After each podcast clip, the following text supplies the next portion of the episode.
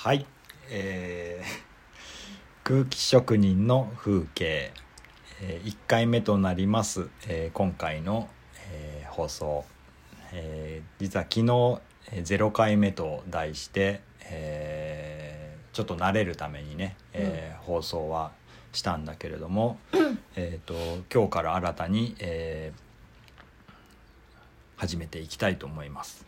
でまず最初に、えーお前は誰なんだ?」っていうところがあると思うので、えー自己紹介からさせていただきます。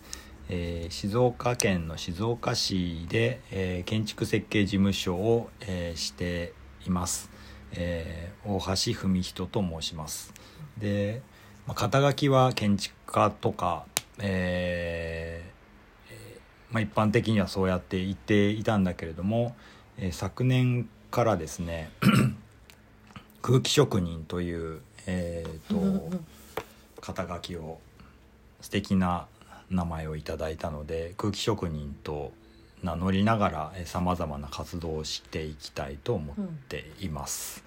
えーで今回ね、えー、と一人で話していくんではなくてまあ対話形式で、うん。あのー進められればいいなと思ってまして、えー聞き手として、えーはい。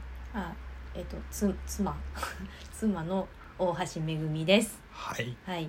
この2人で、えー、と主に、えー毎回話していけたらなと思っています。はい。まあ時にはゲスト呼んだりとか、まあ、一人で放送することあったりとか、うん。まあ、いろんなパターンあるけれども、うん。基本的にはこううん。2人の、まあうん。普段の会話うんの延長のようなうん感じで、うん。えーうん僕を取り巻く、ん。えーいろいろな出来事だとか、うん。えー、と思いとか、うん。えーですかね。うんうん。いろいろなうんことを、はい。えー話していけたらなと思っています。でまあ職業的には建築の設計というところから、えー、と派生して、うん。えー建築設計であり、えー、とあとは家具のデザインとか、うん。えー仮設の建築物。うん。例えば期間限定で行われるイベントの空間構成とか、まあ、あとは、えー、とアート系のイベントですね、の、えー、とインスタレーション作品みたいなものを、えー主にやっていて、えーそれらをこうつなぐ要素って何なのかっていうのを探るとこう空気感とかうん。雰囲気、うん。みたいなものが、まあ、共通してあるんではないのかなっていうところから、えーまあ、かやぶき職人のね、うん。えー相良郁也さんが、えーつけてうん。くれた、えー空気職人うん。という素晴らしい、えー 名前をもうドストレートな名前をね、えーこれから使っていきたいなと思って、えーこの、えーポッドキャストのタイトルも「空気職人の風景」という、えータイトルにしていいいねます。職人って。そう。すごい憧れなんだよね。ね。職人ってかねっこいいよね。かっこいい。かっこいいしなんかまさに手に職を持っている人が職人って呼ばれるから、一体自分って何者なのかなっていつも思っていたからこそ、うんうん。その空気感うん。っていうものをこう醸成するというか、うんうん。こう醸していくみたいなうん。ことを考えると、うん。この空気職人っていう空気を作るっていう部分で、それがしかもなんとなく空気を作るじゃなくて、うん。職人って言ってもらえたところがすごく嬉しくて、そうだね。うんうん。そうどこまでね、うん。こうそこに深い意味があったかはわからないけれども だけど、うん。そうやって言ってくれたことで、うん。なんか自分の中ではしっくりくることがすごく多かったので、うんうん。そう周りから見たら、なんだ空気職人ってって思うこととか、うんうん。こうその名前は一体何なのって思う人も結構いるかもしれないけど、うんうん。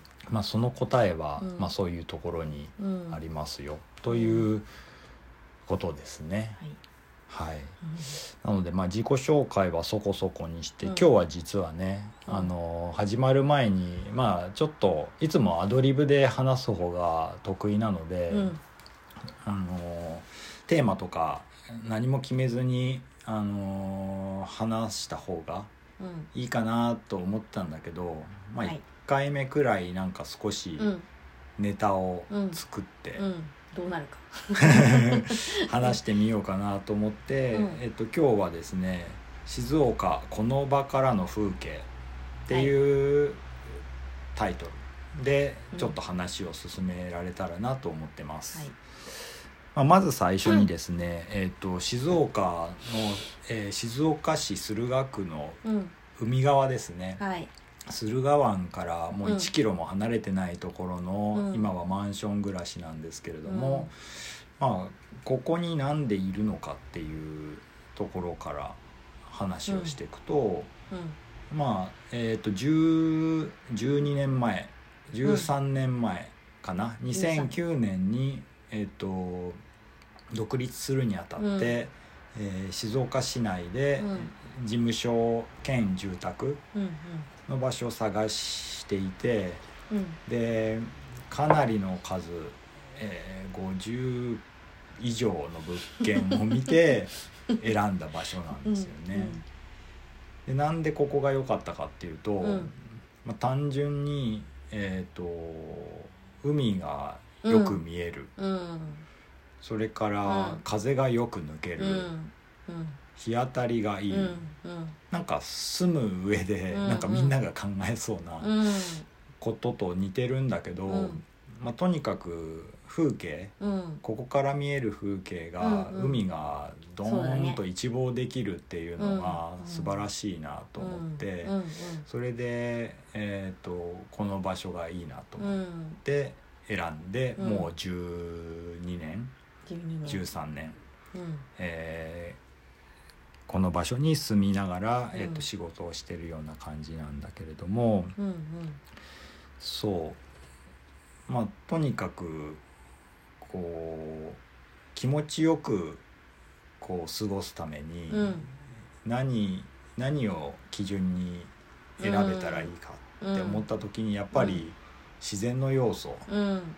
がすごい大事だった。うん街中のこう利便性のあるところうん。うんに住むこともきっとできたんだろうけれどうんも、で山奥のもっとこう人里離れたところで住むこともできただろうけど、うん。まあ、ここからはその移動するのもね、うん。東名のインターが車でよね。23分で、うん。えー静岡インターまで行けるし、うんうん。えー東西にも、えー150号っていう国道が通っているから、そうだね。えー清水にも清水にも行えー藤枝島田うん焼津焼津あたりもすぐに行ける、うんうんで駅にも十数分でうん。静岡駅にも行けるから、うん。新幹線で移動するとかっていう、うん。東京とかね、うん。名古屋京都大阪行く時もまあアクセスが便利。うんうんというなんかこう両方の要素を兼ね備えてるうん。場所だったっていうのはうん。非常に大きいですね。うんうん。そうだね。周りはねうん。あの割とこうなんていうの、うん。住宅とかうん。多いうん。けどう、ん。ね今のこの何？階だったらうん。景色も良くて、そうだね。ねこの周辺はね高層の建物が全然ないから、うん。抜け出るんだよねとにかく、まあ、このマンションが10階建てで6階に、うん。えー事務所を構えてるんですけど、まあ6階は本当程よい抜け感のある、うん。で風も強くなりすぎない、そうだね。っていう意味では、まあ、絶好のうん。うん階かな。ってうんいうふうにうん。思っています。まあ、そんな場所での、えっと十数年の、えー暮らしがありましてで、まあ、ここからの風景っていうのは、うん。こう長い間ずっと眺めてきてて、うん。まあ、それは全然飽きることのないうん。ものなんだよね。うんうん。でそれは何でかっていうと、えーまあ、さっきの自然と触れるっていうところとつながるとは思うんだけれども。うん。こうなんていうのかな。静岡っていう場所自体がうん非常に温暖な気候のエリアなんだけれども、特にこの海側のエリアは、えーとそうあったかい。それからよく晴れる。晴れる。うん。あとは何かな。まあ言っていくとあれかな。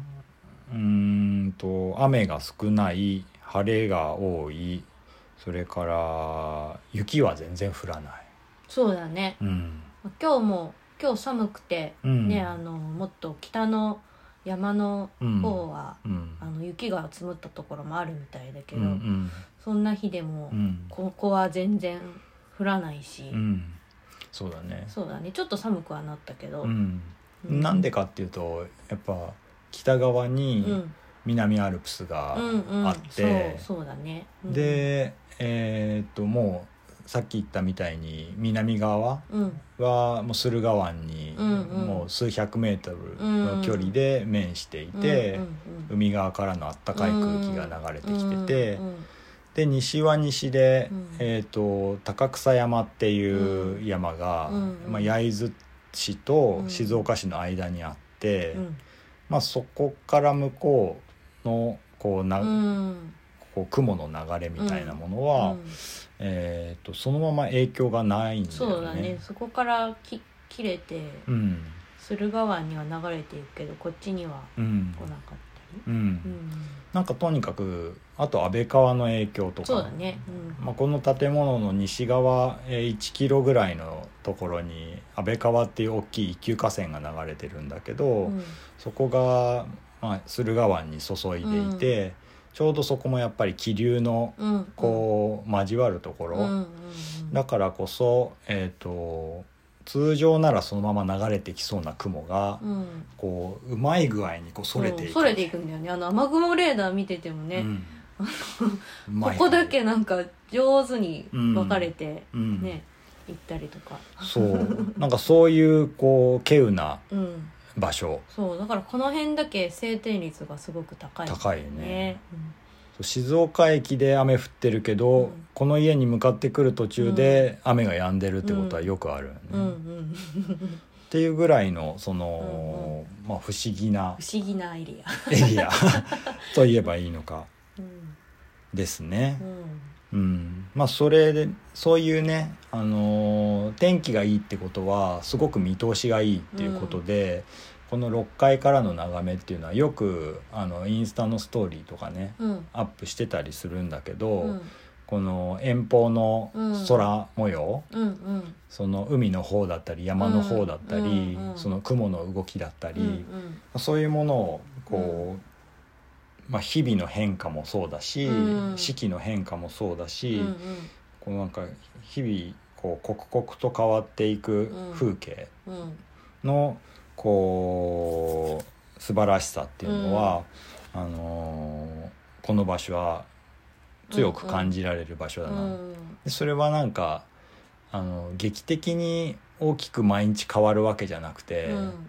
すごく微細な変化なんだけれど、うんなんかその蓄積がうん。ある季節の変わり目に向かっていくと、うん。だんだんとやっぱり、うんうんうん。その四季の変化っていうのを、うん。あの雲も変わっていくし、ね。空の色も変わっていくし、だね。なんか違うんだよねうん。色とかね。うん。なんかそれがやっぱり、うん。その毎日見てるっていうこと、うんうん空って街にいるとなかなか眺めないけど、ここはなんか毎日見れる、朝目が覚めたら最初に飛び込んでくるのが、うん。こう海のこう広がってる空の風景だっていうことはすごくこう僕らのこう今の生活の中の根っこにこう関わってるんじゃないかなって思うんだよね。なんかそういうこの微細に変化しながらうもんこう雄大でうん。でしかも自然物だからこその美しさうん。みたいなものをこう普段肌で感じていることによって何かものを考える時うにん。なんかこう頭でこう計算してこう構築してうん。こう積み上げていくっていうようなうん。ものもすごく大事なんだけどうん。もっとおおらかにうんこうより感覚に近いというかのところでこう接点を持てるいろいろなものに。うんうんうんっていう感覚はもしかしたらここに住んでいることによって、うんこう得られたものも結構大きいんじゃないのかなっていうのは、まあ、今話しててふと思い始めたところなんだけど、うん。そういうのはあるよね。うん、なんかそうそういうことを考えると、えーここで話しているっていうこと自体が、うん。すごく価値のあることに感じられて きましたね。すごいことしてるみたいになってきたね。うん。うん。そうだね。だからなんかあのー取り留めのないねうん。話をこう毎回おそらくしていくんだけれども、うん。そのこの向こうの誰かが聞いてくれることを意識するというよりも、うん。こう何かをテーマに話していくことによって、うん。えーいつもだと気づけないことが、うん。この改まって話すっていう機会を通じて、うん。こう気づかされるうん。みたいなことってこれからも起こっていきそうな気がする。うん。そういう意味では今日は台本とまではいかないけどこうある程度ねこんなことは伝えられたらいいなって思うようなことを、うん。まあいろいろ並べていったんだけど、うんそのなんか結局脱線していくんだけどさ、うんそうだね。その、うん、脱線していくんだけどこうやっぱきっかけを作ってそこから脱線するっていう流れだとしても、うん。うん。なんかこう多少台本があって進めるのも、まあうん悪くはないなとは思う。ね。うんそう。うん。そう。あとはあれですね。うん。富士山もありますからね。あそうだね。静岡市はね。こっからはね、はい。北東の方角にね。そうだね。うん。あの住んでいるね部屋からは直接見えないんだけど、うん。でもエレベーターホールがね、うん。あってそこからは毎日富士山チェックをして。富、士山チェックをしてうん。降りる時うん。ね。うん。でそれであ雪が降り始めたなとか、うん。雪がだいぶ積もったなとか、うん。あと今日はすごい霞んでるなとか、うんうんあとは、まあ、雪がね、うん。あの異常に少ない冬とかも前にねあったしね。そういえば。全然積もらないねっていうのあったね。うんうんうん。だ今年はやっぱ寒いからね。ね。結構あの関節もうん早かったね。そういうなんかこう富士山一つとっても、うん。なんか日々の変化が見られるし、なんかこう当たり前に見れてるようで、うん。あんまり意識してないものを、うん。こう割と定点観測することで、こう日々のこの変化を感じ取れるっていうのは、すごくうん。こう豊かな、そうだね。昔の人はそれがそれをねうん。元に農耕をやったりとか、いろいろ決め事をしたりとか、うん。そういうことを普通にやってきているから、うん。なんかそういうのをねやっぱできるってうん。本当にうん、いいよね、豊かだと思う。そうだね。うん。うん本当にそうですね。はい。うん。そう。なのでね、まあ、富士山見たりあうんのーこっちは南アルプス南アルプスが北側に見えたり、うん。南は海がずっと向こうまで見えたり、伊豆半島までね天気がいいと、本当にね、うん。あのすごい雨が降った後の、うん。スカッと晴れた時の、この半島の見え方があ全然距離感がねち違うもんね、うん、近づいて見えるえすぐそこに？みたいな、ううん。んああいうのは本当にその空気が澄んでるって言い方をよくするけど、本当にその空気中の不純うん。物がこうどれぐらい舞ってるかによって、そのものの距離感うん。そのものとものの距離もあるし、うん。こう普段感じている感覚とうん。違う、まあ視覚的な感覚うん。うんっていうものは実際にうん。うんあるよね。あるね、うん。本当に、うん。うん。本当もののものというか見えるもののそういう距離感の話もそうだし、まあ全然話ずれちゃうけど時間の感覚とかもね、うんうん。こう面白いことはいっぱいあるなと思ってて。言ってたねなんか、うんうん。なんだろうねって年越しってなんだろうねみたいな、まあねそうね。う んで時間って一定じゃないっていう話とかもね、うん。あったりする、うん。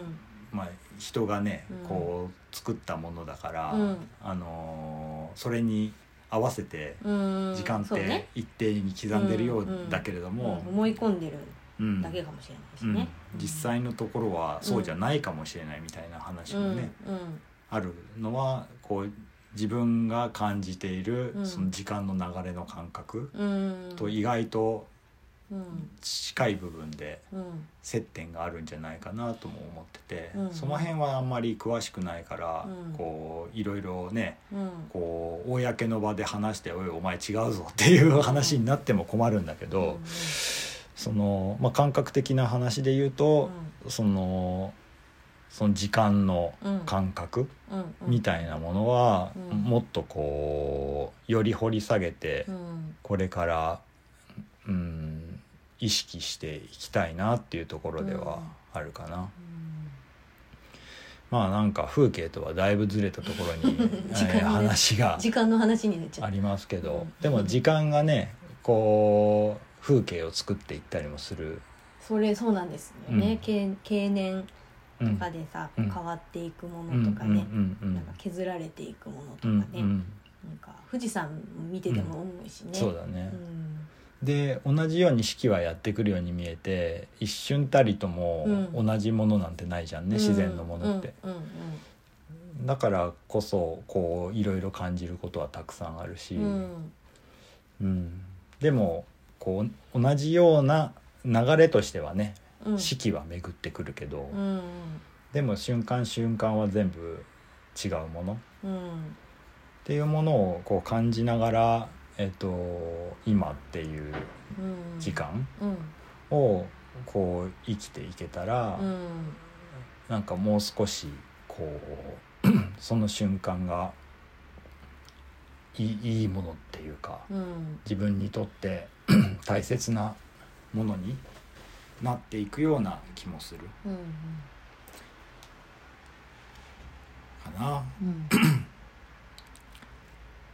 えーっとそんなところですかね今日は。なんか別に全部を読もうみたいな感じでは話さなくていいと思うんだけど。うん。ね。うん。うん。喋りたいこと喋った感じだね。うーん分からんけど。ま あなんか割ともう1回目からグダグダしてる感じだけど、ねやっぱりこう見見ながらうん。何かを喋ろうとすると、うん。こうなかなかそうだね。あの難しいなうんと思う。トミさんの場合はうん。何もなアドリブでうん。な何もない方がうん。いいのかもしれないけうん。どそう。なんか頭がそっちに持ってかれて、うんうんこう思考停止になる。じゃあこ次はアドリブで、まあタイトルだけ決めてね、うん。ええーやるのがいいかなと思うんだけど、うん。まあ、これから先話していくのはえっ、と、まあ、ちょっとさっきねあのこんな風にできたらいいなって思ってたのは、うんまあ、建築の話うん。アートの話うん。それから、まあ、食とか、うん。音楽の話、それからあとは、えーとまあ、誰かゲストに呼んで、うん。こういろいろお話うん。聞いたり、うん。まあ一緒に何かをね、えー、と場を作るような人がいれば、そのそれぞれの立場でうんうん。ちょっとこう打ち合わせが公開打ち合わせ的なうん。そんなあの放送もできたりしたらうん。いいんじゃないのかなと思ってます。はい。うん。すごい。いろんな人がいるからね。そうだね。ね。まあ、いろんな人と関わってるからこその、その、まあ、僕を作っていってくれてる、うん。その人たちの影響みたいなものが、うん。こう会話の中でうんうん。こう垣間見えたりすると、うん。こう聞いてる人もねうん。一人で喋ってるのを聞いてるよりも、うん。なんか幅が広がってだね。面白いんじゃないかな。うん。まあ、毎回は呼べないので、うん。まあ本当に、えーたまにゲストを呼んでみたいな感じになると思うけどやっていけたらなと思っています。はい。ということでそうですね、はい。自分自身がね楽しんでやれるような場にしていきたいから、まあこう気負わずに不定期に、はい。えー進めていけたらなと思います。はーい。はい、でもまあ話すのはこうなかなかいい時間だなと思うので、うん。頭整理できたりもするうんし、うんうん。だからあのちょっとい頭の体操？うん、意識的に、うん。あのまあ、ちょっとでもなんか話せることがあったら、うん。あのもしかしたら3分ぐらいの放送の日とかもあるかもしれないけど、うん。やっていきたいなと、はい。はい。はい。じゃあ今日はこの辺りではい。終わりますかね。はい。はい。次回はまたえっ、といつかわからないですが、えーインスタのストーリーなどでえっ、と放送の、えーお知らせうん。はしますのでまたよかったら聞いてください。はい、はい。それでははい。はい。ありがとうございました。ありがとうございました。